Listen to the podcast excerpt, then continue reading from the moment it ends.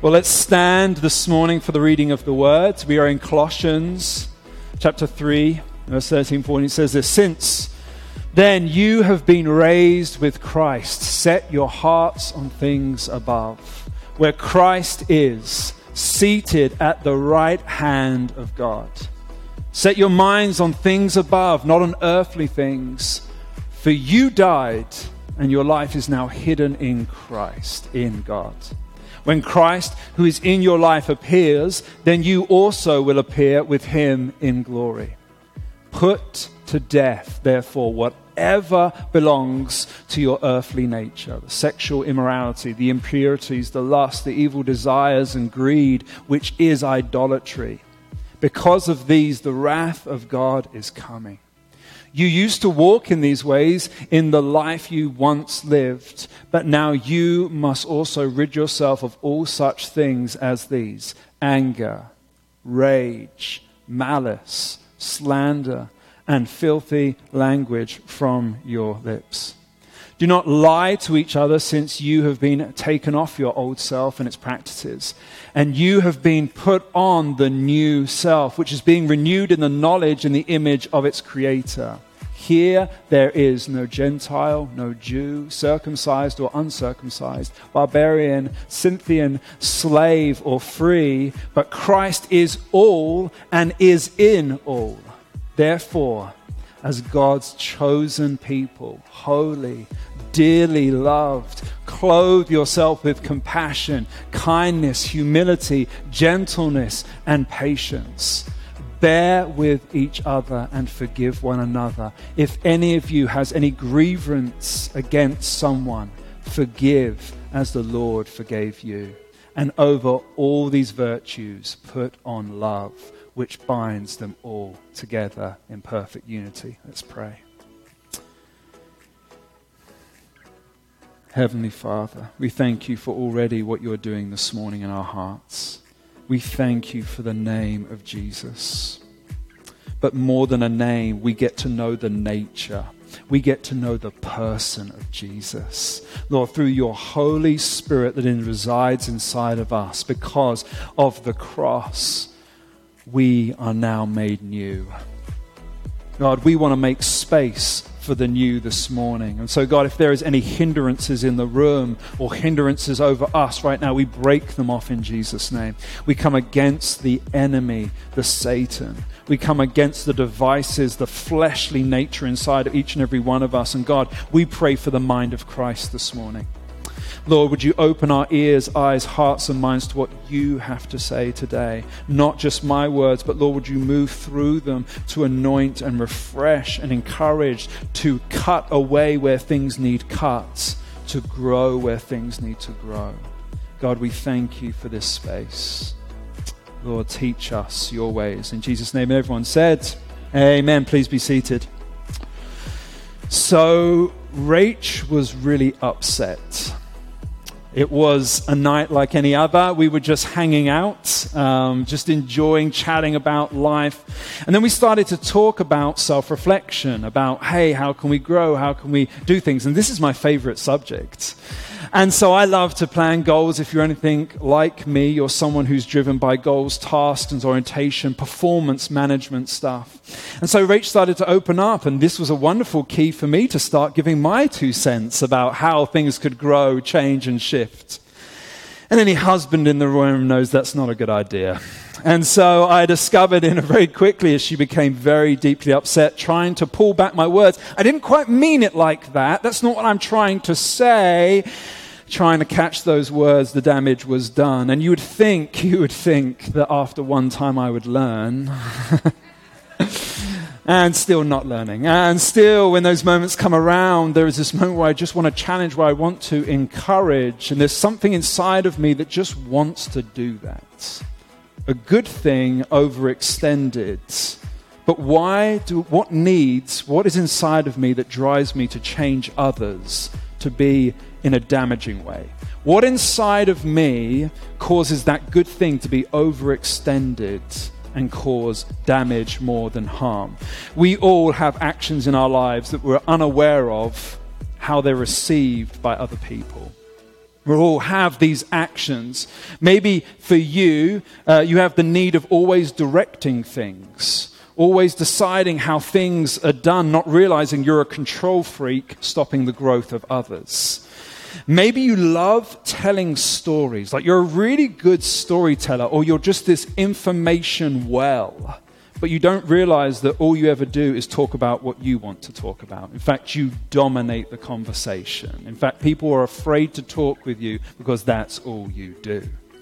Maybe you have a great eye. Maybe you've been told, man, you have a really good perspective. You have a really good vision for things. And maybe what you've not realized is that you've taken that truth and now that's all you see your truth, your vision, and you critique everyone else's vision. Welcome to church. We all in this space have things that we do that we do not realize how they impact other people. St. Teresa of Avila said this almost all problems in the spiritual life stem from a lack of self knowledge. Almost all problems in the spiritual life stem from a lack of self knowledge. If we want to be vessels of love, the journey of self awareness is vital. So, you've been with us in a series. Um, we are talking about belonging. And We've been talking about the issue that we face in, uh, in our world that loneliness is a pandemic um, we talk about the issues of being more connected than ever, yet feeling more lonely. As a follower of Jesus, salvation not only meant rightness with God, but it also meant rightness with one another. That the desire for shalom, peace, means wholeness, mean that we are reconciled with God, but there is wholeness, heaven on earth to be invaded in this world. That when the Spirit was poured out on Pentecost, the very first action of the Spirit was to unify the tongue. What had once been divided by the Tower of Babel had now been unified by the Holy Spirit. And we see the outworkings in Acts 2. The very first uh, miracles was unity this deep, deep care for one another was being poured out. It's like God has a passion for unity. It's like there's a triune God, three in one, that desires for all of us to live in unity. It's like Jesus thinks unity is the most important thing, that it was the final night before he went to go to the cross the next day. He prayed this prayer Father, would they be like us? I in you and you in me would we be close? Jesus has a desire for us. And so we see this Acts church birth. They were devoted to practice, to fellowship, to teachings, to the breaking of bread, to giving to one another. They had practice over preference. That was our first message in the series. Practice over preference. And we looked at various different practices over preference. The practice of bearing one another's burdens over just my preference. We looked at when Joe preached about stop mind reading and start and stop assuming what people think and actually take time to gain understanding with another person. Stop assuming and take up the practice of getting to know someone of getting clarity, of actually understanding that person. Kind of a little message with uh, Sherilyn. She talked about the practice of serving, which is really important in belonging. And so today, I want to talk about the practice of self awareness. In this, when you come into a community, many of you who are new would have experienced this, you got super excited you're like, this is an amazing space. It sounds really cool, looks really cool, it feels like home, but yet it's really different. You get to know some people, and suddenly, very quickly, you become disillusioned. You're welcome. And so we ha- come across the things that we once enjoyed now don't seem to fill us with the same buzz. Um, the experiential kind of Holy Spirit moments feel a bit naff now. That's an English word, naff. Um, not so good. That's a word. Can we say naff together? Naff. Yeah, use it in your sentence. That's pretty naff. Um, and so it kind of falls dead. And so we have an option. Do we run away to another church community or do we break through? And so in that process of breakthrough, we need to awaken. We need to awaken. And I believe that the practice of self awareness is one of those vital practices if we want to awaken, because being rooted is part of spiritual formation. Being rooted in a place is where we get shaped, where we get transformed. If we just keep running from place to place to place, we never let iron sharpen iron. We never truly grow. And so God's desire for us in an imperfect community, remember the 12, you had Judas, who in his own right was you know trying to deal with him. But then you had um, you had Peter, who was pretty opinionated. You had Matthew, the tax collector, and you had Simon the zealot, who was a terrorist towards Roman organizations. And again, we talk about this a lot. Imagine coffee Monday morning. Like, it wouldn't be the most friendly conversations at first. If any of you have seen The Chosen, you would have seen how they treated Matthew. He would have been different. To say that we should all look the same, think the same, is not Christian belief. It is coming together in our individuality under the banner of Jesus, saying, I want to die to myself to follow the way of Jesus so that I can awaken and be called who I am called to be. Amen? A little quieter, but I'll take it. And so, a survey was done asking people if they were self aware. Now, hands raised. Yes, hands raised. Do you believe that you're a self aware person? Just be bold. It's okay if you believe you're a self aware person. I like this kind of like half stuff going on. That's great. So the, the survey was done uh, thousands of people, right? 95% of people believed they were self aware. 95% of people. So they ran through the questions to test if they were self aware. Guess how many were actually self aware? 15%. So we actually, which is hilarious, we think we're more aware than we actually are aware. So if you think, and, and I thought I was pretty self aware, but reality is I'm not. So let's be honest, let's just set the blanket in the room. We're all in the other 85%. None of us are aware. Let's just put ourselves here today. But why does that happen? Well, first off, just a couple of points here. I think we have a lack of understanding. See, self awareness is holistic. To give you a definition of what do I mean by self awareness, is this self awareness is the ability to see ourselves clearly, to understand who we are, to understand your feelings, your emotions, to understand your purpose, your design, your identity, but also, and this is the part I think that messes us up, how others see us. So to truly know how we're received by another person and how we fit into the world. You all have blind spots. You all can't see how you're being received. You all have hidden spots. You're actually hiding who you are from one another.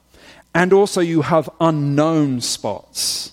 There's you don't know your, your problems, your brokenness, and no one else does. And so we're a mishmash of brokenness. And the big part is found in knowing one another. But the problem is, we're just too busy to slow down and actually take time to actually become self aware because of life's fast paced moving to actually be in deep relationship, to actually share each other's brokenness, to actually take time to reflect on who we are. We're so hurried, we don't have time, so we have lack of understanding. Second one is lack of importance. Many people in the room just don't want to get to know themselves.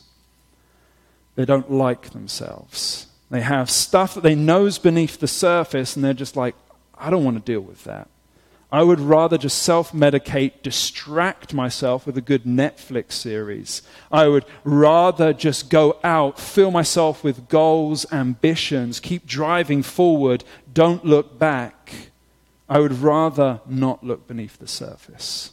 And that's a reality for many, many people. It just feels too dark, too much.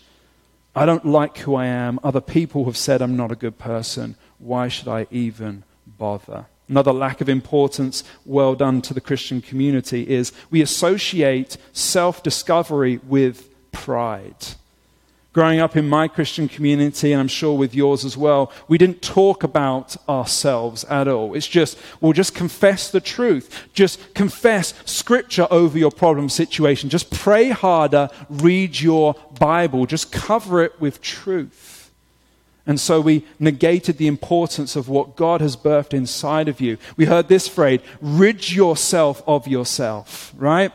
More of him and less of me, which is a great principle, but he doesn't mean get rid of yourself.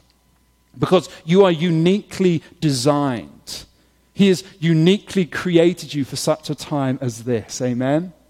And he doesn't want to diminish that. He wants to pull out. Because if God is eternal, if God is infinite, there is infinite possibilities of who he is.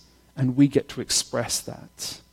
And so we have that problem. But the ancient fathers, just two quotes here, didn't believe that not self discovery. They believed in discovery. Augustine, one of the great fathers of the faith.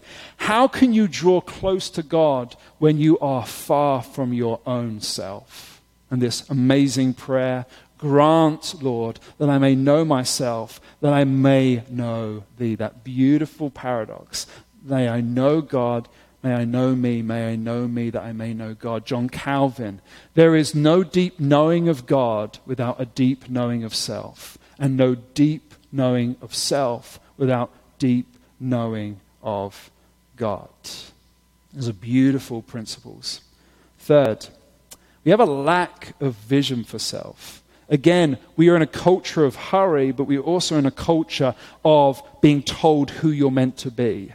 Or the other option, follow your truth, which is increasing anxiety and depression. We're saying to people, create your own truth, your own morality, your own sexual identity. In fact, just create a universe where you're center. Can I tell you today, you're not a good God? In fact, you make a pretty crappy God. You can't hold the universe together. And so anxiety and depression is filling our culture because we're avoidance of God and trying to put us at the center, and it doesn't work. This amazing quote from Pete Scazzero says this The vast majority of us go to our graves not knowing who we are. We unconsciously live someone else's life, or at least someone else's expectations for us. This does violence to ourselves, our relationship with God, and ultimately others. How are we doing this morning? Do we resonate with this this morning? There is something inside of us that has this issue. The self is complicated. Turn to your neighbor. You are complicated. Enjoy it while you say it. I know for some of you, you're like, Johnny, I'm not going to do it. I'm not going to do what you just told me to do. We're complicated, right? I can see you all. Don't worry. You are a family of eyes. You have a playful self, you have a cautious self, you have a pleasing self, you have a competitive self. You compartmentalize yourself. You try to hide who you are, cutting out what you don't like. You're like a child who's broken a piece of, of a toy or something, trying to hide it from your parents, trying to hide the brokenness of who you are. We all try to hide who we are. We wonder why, in this age of Christian leaders who walk away from the Christian life, Christian leaders who have moral failures, marriages of couples that we thought they are what I want to be, they live this amazing life. They have all the money, all the things of this world, they have all the wisdom, they just look attractive, they're amazing, yet they break apart. Why does that happen? Because they do not find the beauty and the brokenness in who they are. They try to live the shallow life of just trying to keep myself at center, avoid, compartmentalize, cut out the other stuff in my life, and just try and live the highlight reel of Instagram reels. They just try and live the perfect life and never deal with their stuff. Or our parents, they didn't know their own brokenness. Parents in the room, we tried our best, right? Like we try, and we only when we come to maybe I've heard this, but when we come to our grandkids, do we suddenly realize what we're meant to do, and so we enjoy those years more. But the reality is, is that we have problems. In fact, closer to home, I bet you have questions in your mind: Will I always be like this? Will I always have this nagging addiction? Will I always keep failing in this area? Will I always have these dark thoughts? Will I always have this fear ridden life? Will this always be me? This is the reality that all of us face. And so, just one more component that I believe is very central. You have a battle of a true and false self. The false self is not doctrinal in Scripture, but it is a principle that we see throughout Scripture. From the beginning of Garden of Eden, where Adam and Eve were birthed, this new existence of co laboring, of life being poured out, of freedom of love to be experienced, only to awaken a false self inside Adam and Eve that said, I trust my own comfort over God, your truest desires for me. In fact, I think that I can do better. I think that I can live this life better. In fact, if you just give me the knowledge, I want to do it apart from you. And so the true, the, sorry, the false self comes up. We see it played out in Moses before he goes into the promised land, or he has the opportunity to go into promised land. He takes his own desires and strikes the rock instead of speaking to a rock. In principle, I don't trust your methods, God. I want to do it my way. I've seen it work before. I'm going to do it because it's my comfort, my desires. I've got this. Or we see in David with Bathsheba as he looked across his kingdom and he saw a woman, he saw it was good and he took it. Language from the Garden of Eden being replayed out again. My desire, my wants, I know what's best for me, my self concern. We see in Peter's life when Peter has this amazing revelation of who Jesus is. And he's like, You're going to be the church. This is what I'm going to, you're going to build yourself upon me. You're, I'm going to be the rock. You're going to be the church. And we're going to do this amazing thing. And Peter's like, Yes, I've got a vision for this, Jesus. And Jesus says, I'm going to die on the cross. No way. That's not part of my vision plan. And so Jesus says, Get behind me, Satan. The true self and the false self completely at play. Paul, in his words, I do what I don't want to do, and I don't do what I wish I did do. This confliction, does anyone amen to that? I know what I want to do, but I don't do it, and man, I wish I did what I should be doing. So, Paul, in this passage that we just read together, has this principle of self. He talks about the false self is driven by self concern. If you look over me in Colossians, read back through this picture uh, in verse 5 to 8, it says, Put to death, therefore, what is earthly in you the sexual immorality, the impurity, the passion, the evil desire, the covetousness, which is idolatry.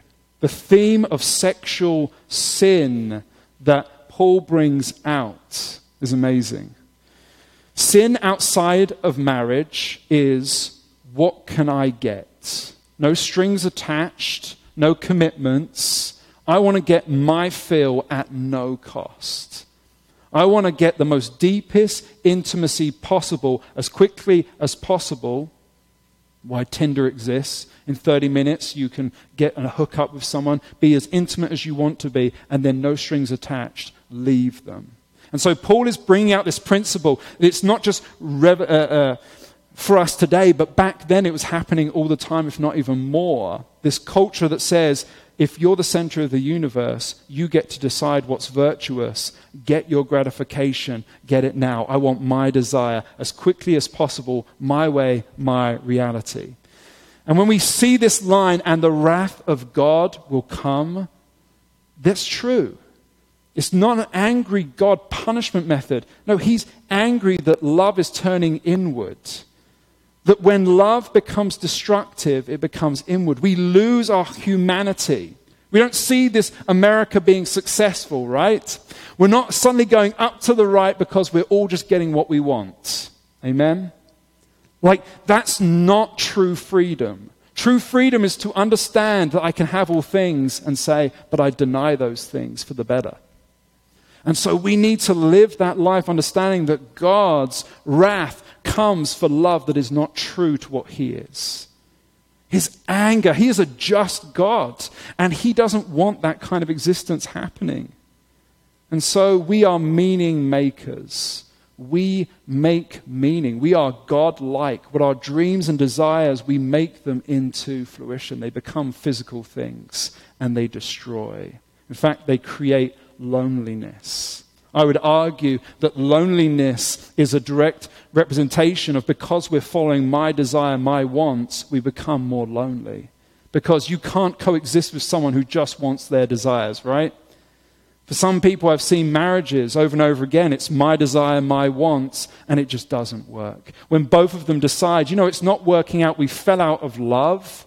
What we're saying is their desires didn't marry my desires. We're saying that that actually just it wasn't working for me. And so we see the divorce rate increasing more and more and more because this false self is driving by self-concern. Carries on in verse 8. Uh, but now you must put away all anger, wrath, malice, slander. He's building this case of anger. It turns to wrath it turns to malice and it turns to slander, and eventually it just turns to obscene curses towards another person. That if you just let your false self reign, you tear down another person. You just break them down because that's what the result is. When the false self reigns with self concern, it just to cause destruction. So, what is, what is the answer to all of this? What do we do about this? And so we're in Colossians because this is not foreign to them either. Colossians is a pagan culture under pressure. Worship this God. Caesar is Lord. But also, you had the religious culture as well. Do good things, be good, and you will please God. All these pressures coming upon identity of what does it mean to transform? What does it mean to be a follower of Jesus? Can you imagine the early days? Like, they didn't have this canonized. They didn't have this together. They didn't have Bible colleges. They didn't have people spending full time vocation oftenly trying to work this out. Like, can you imagine what Bible studies were like? They didn't have 2,000 years worth of information of people pouring their lives out into verses and passages, giving information. If you feel like you're a disqualified Christian, these guys were just really like nothing, right? Like they were just trying to get it together but they had one another, they had community. And so, just to give some context for our passage, Paul writes a letter. So he hears of Colossae, he hears of this church, and he says, You know what? I'm going to write them a letter. I'm going to write them a letter to the condition. And he doesn't write them a list of do better, like try harder, church. Can you imagine if he wrote that letter? He doesn't give a list of do's and don'ts. Try harder, like motivation. Instead, he tells a story. He tells a story, the gospel story.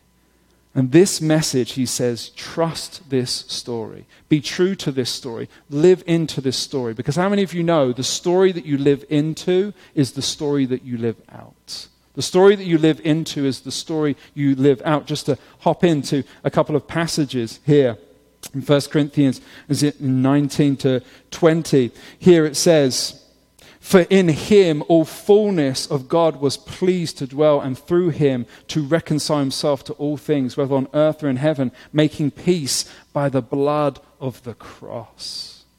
That Jesus, in all, this story, that this amazing Jesus at the foundations of the earth, when he spoke, when God spoke the word, Jesus, when the life of him came, creation was birthed, that the Father, the Son, and the Holy Spirit at the beginning of creation, and the Word was in all things. And so he starts there with the story of this amazing Jesus, what was the beginning of all time. But then he carries on in chapter 2.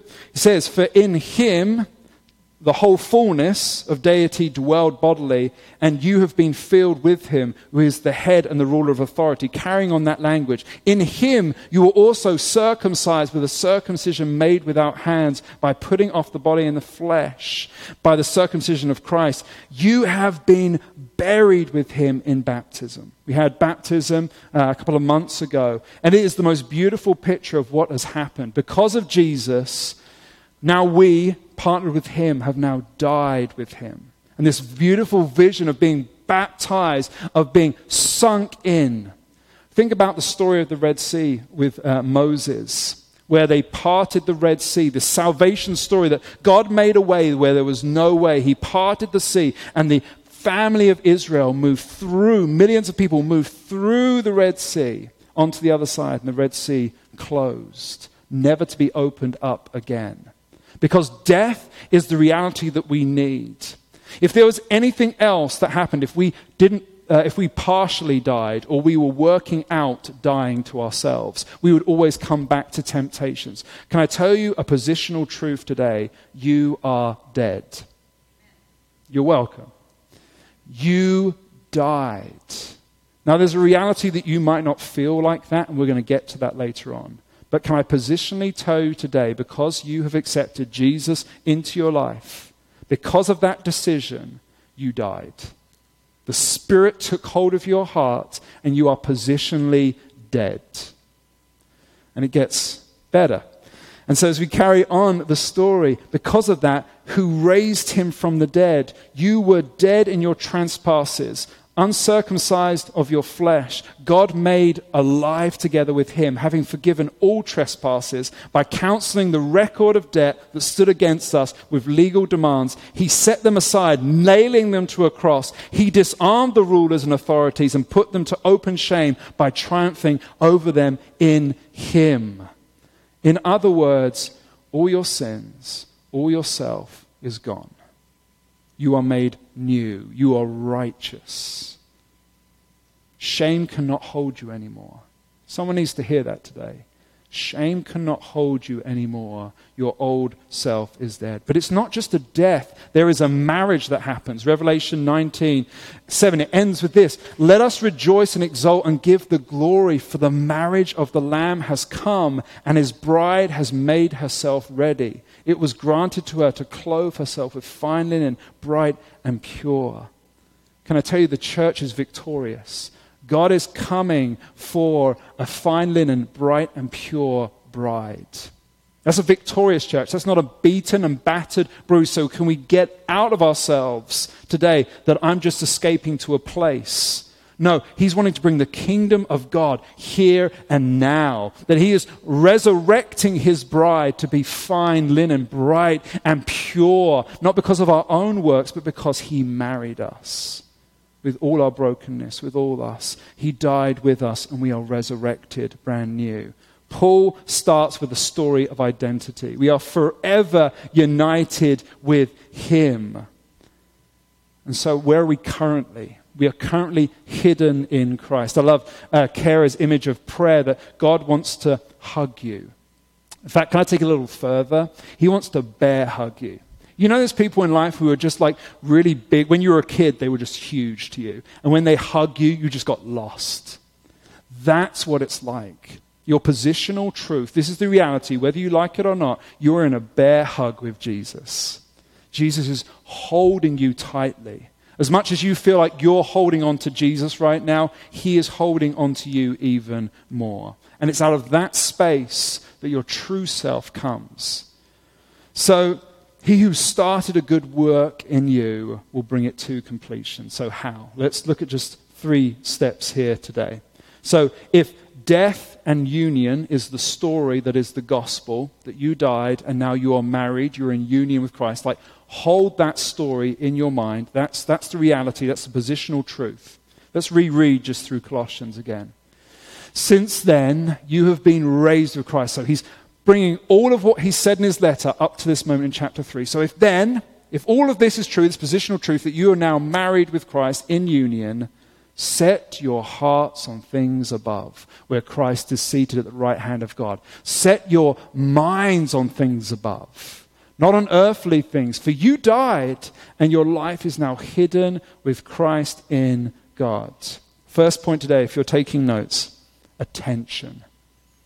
Attention is what you know. Know this is a given, right? What you think, what you put your heart's desires on, you become. What you give worth ship to, you become what you fix your mind on. And your mind is the most powerful thing. It's the battle of attentions. And we are living more distracted than ever, right? Like we are living, we're constantly, I mean, it's really hard for you probably to focus on what I'm saying. You're in and out of what I'm saying. You're like, what did he just say? What's happening right now? Attention, right? Let's focus in. And so Paul brings it really practically first off and says, your attention is needed. If all of this positional truth is true, what are you thinking about? What is captivating your mind right now? Not what you're about to eat or the plans you've got for this week. What is captivating you right now? Because the enemy is a liar and the father of lies. And so the battle is to believe the truth over the lies. This is where it starts. Thinking transforms the way you will live. And so Paul calls us in Romans to renew your thinking. That's how powerful it is. And so this little device is changing my thinking daily. Every tap, every swipe, every curation that I make, I affirm something inside of me and it's transforming my mind. My attention span is lessening and waning. And so I'm in a fight of what will I believe is true? Will I believe this story that God is going to redeem all things for his kingdom? Amen. Or am I going to believe the narrative that this world is getting worse, this place is getting darker, that there is no hope? What will I believe? There is an attention battle on for us. Let's carry on reading.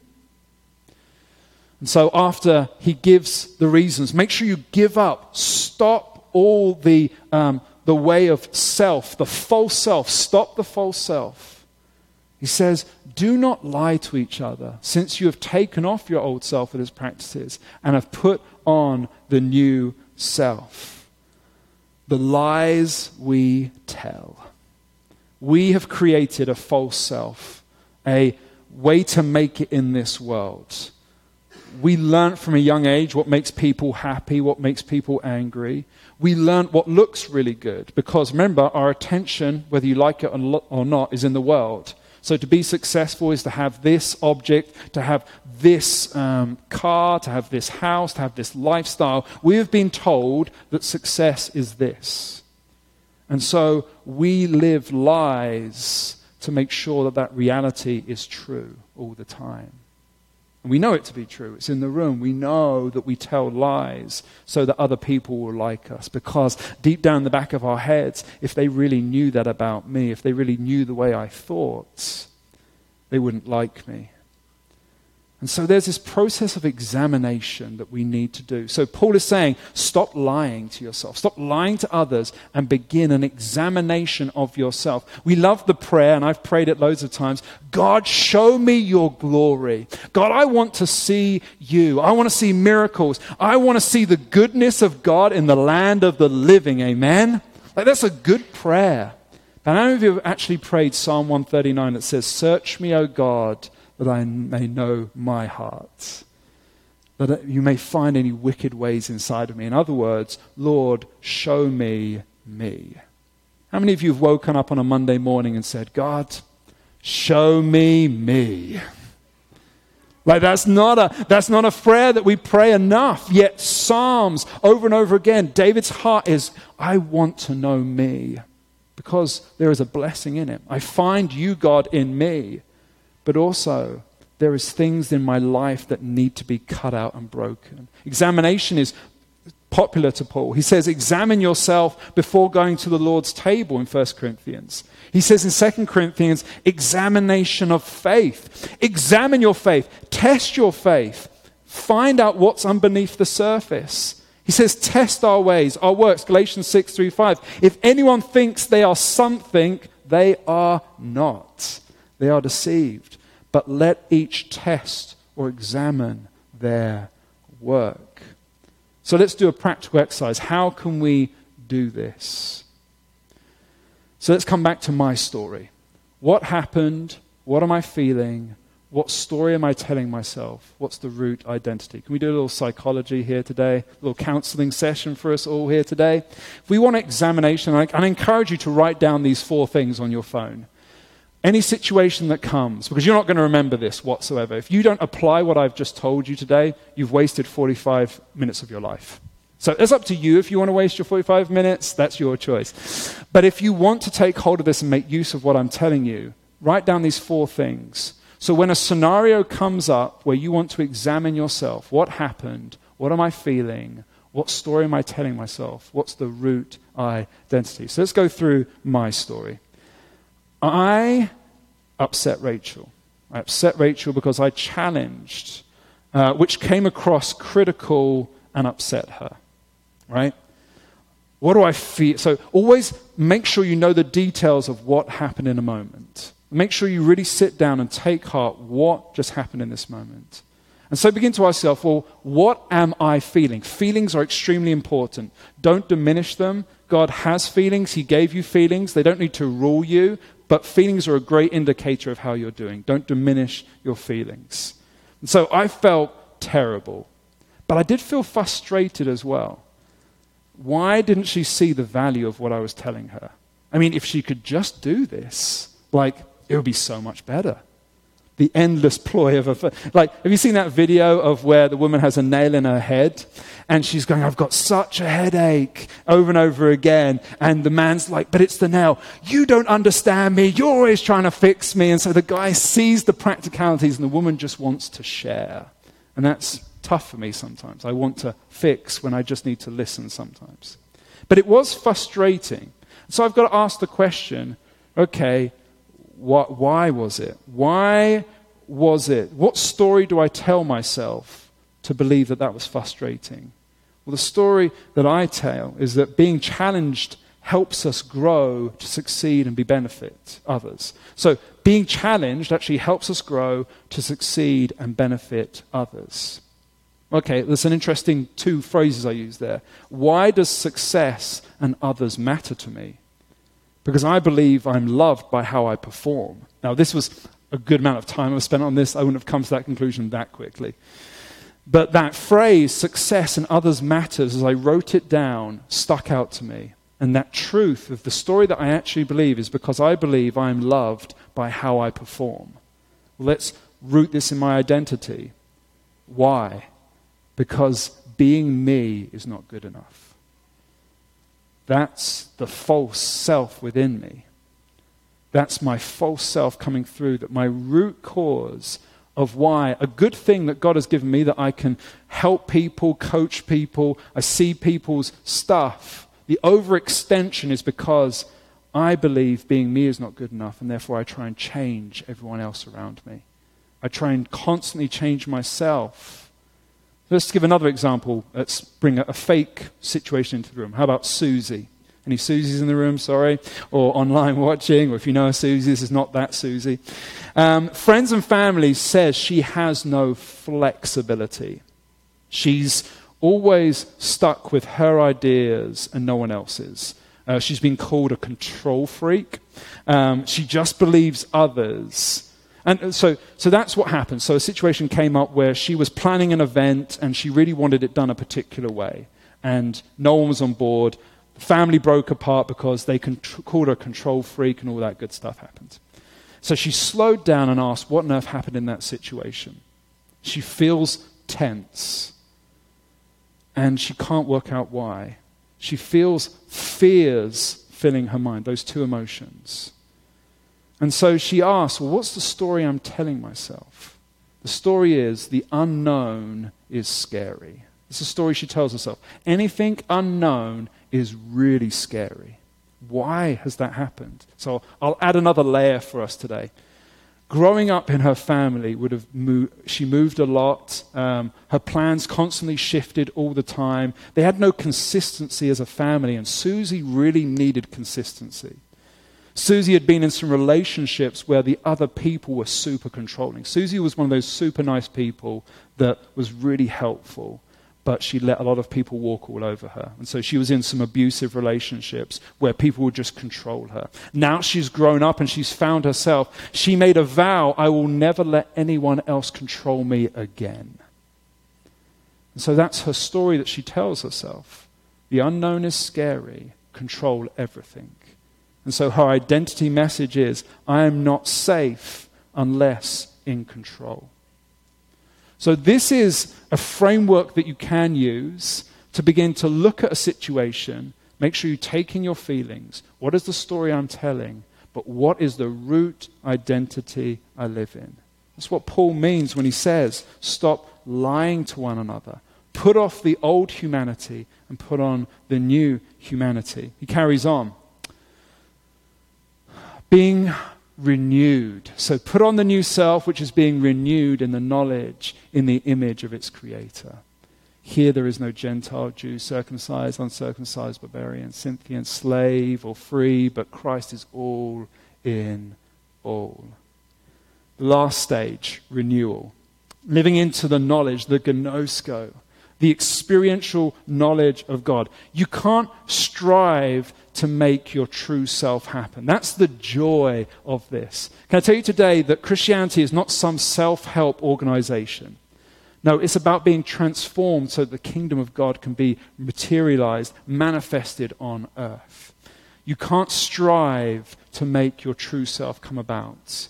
You can only change what you fully trust into. That's the journey of moving from fear, loneliness, being someone who's just off on their own, and when you become through the salvation journey is into a community, into unity, letting go of those fears and putting your trust in Jesus. It's when you bring your broken self, not your performing self. So that's the thing. When we come into the presence of God, how many of you pray this prayer? God, I screwed up this week. Um, forgive me. Then you maybe say some thanks, and then you ask what you want. It's a very transactional type of prayer. That's not how Jesus teaches us to pray, right? He says, Our Father who art in heaven. That you are to come knowing that there is a good Father. In other words, come with your brokenness, come with your false self, come with your shadow side, and say, God, this is me. Lord, I receive your love. Lord, I receive the bread that I need today. Lord, I receive that you're a good and faithful Father. God, you are good. See, that's the separation that we have in our lives that we need to know that God's not looking for the perfect performance entering into his presence. He's saying, Bring all of you into this space. Bring all of you into this space because he passionately, unimaginably has depths of love for you that you have no idea. I think all of us in this room can relate to that we just don't understand how much God loves us. We can't fathom because we happily hit the uh, certain button when people come. Some people have a different terminology name for it. I won't mention in church. But when you hit the button that you don't want to speak to them, basically. Like, we don't want to speak to you. And we so easily disregard other people and we think God is like that. When God is like, I am hungering and desire to be in relationship with you. And so for me, it's telling me that I am God's son whom he is really pleased with. I am in Christ and nothing can change that. It's me understanding daily that there is a Father who loves me, not for what I do, but for who I am. And I am learning that journey. I am on a journey of daily having my attention fixated on that. That any kind of brokenness that says that I am not enough, I examine and I bring it into the light of renewal. I bring myself into that space my needs for goals, comparison, the fears of others. Imagine if I didn't do this work. I would be Johnny who would be goal orientated, burnt out, maybe not even here in this world because I tried so hard and never met anyone's expectations. Maybe I would be dead. Maybe I would have burnt through marriage and I would have had all these problems because I never went beneath the surface to deal with the deep root that was inside of me because I didn't do the work of self um, self work. See, imagine I'm a, I'm a person who's gifted for connection. Imagine if I let myself reign. I would always be comparing myself with other people I could never be in relationship. God has given me a heart to build a network of pastors for this area. If I had just performance orientation, I would never want to be in relationship with any of them because I'd be striving for my kingdom to be bigger than their kingdom. These are the kind of things that happen when we don't do the deep work inside of us. I love that Paul finishes this verse, therefore, as God's chosen people. Again, identity. Paul is all about it. You are chosen. You are holy. Can you say that today? I am chosen. I am holy. I am dearly loved. So clothe yourself in that today. That, bring that attention. Because when you do, compassion, kindness, humility, gentleness, patience, bear with each other. Because of all these things, you clothe yourself. You're trying to forgive people when you don't even have the stuff clothed with today. You're trying to be an act of love to other people, yet you can't love yourself. Bear with each other and forgive one another in any of you. Has a grievance against someone forgive as the lord forgave you. And over all of these virtues put on love. Just if anything else gets by just slap love on it please. Which binds them all together in perfect unity. That isn't that a good world to be in? Can you imagine a community like that? That just clothed themselves. As soon as you walked in every single day i'm chosen Man, I'm holy and I'm dearly loved. Maybe you just need to write that on your mirror when you look in the morning. You might look and be like, that doesn't really look very chosen or dearly loved right now, but we're going to say it. You know, sometimes we just need to confess in faith. But the beautiful thing is, and this is, this is why it's so important, just even as I was reflecting, God just gave me this. He just said, you know what? It's a cycle. If you get your attention if you focus on what's right, because how do you even examine something when you don't have anything to compare it with? A lot of you have your attention on wrong, wrong, things. Some of you just need to get in the circle today. You've got your attention on all sorts of wrong things. But don't be afraid when examination comes into play. Don't be afraid when the Holy Spirit begins to bring things to the surface and say, you know what? I love you so much, but I believe that there's a truer you inside of you. There's a Christ you that's bursting to come out. Would you examine? See, the problem with attention without examination, you just, you never change. There are a lot of Bible believers who just have their attention on God, but never let any transformation happen. And to be honest, they're probably the worst Christians. They know all the Bible, pray every day, but yet they don't even bother to examine their brokenness. They're still angry. They're still just mean, nasty people and you don't like them because you're like, you're representing Jesus and you sound really good, but there's no transformation happening inside. But if we just get stuck at examination, we have religiosity. We have those people that point fingers. You're wrong. You're wrong. That's not good enough. And if we never take it to renewal, we never experience the Father's love. It's a, and, and the beautiful thing comes back around. Suddenly, my attention, when I experience the renewal of God, attention comes back around. And we go around, and we go around, and we go around. It's attention, examination, renewal. So today, let me just put some ministry music on Tyler. There'll be a team just over to the side today. And so, just to reflect, let's just take a moment just to be still, just with every eye closed.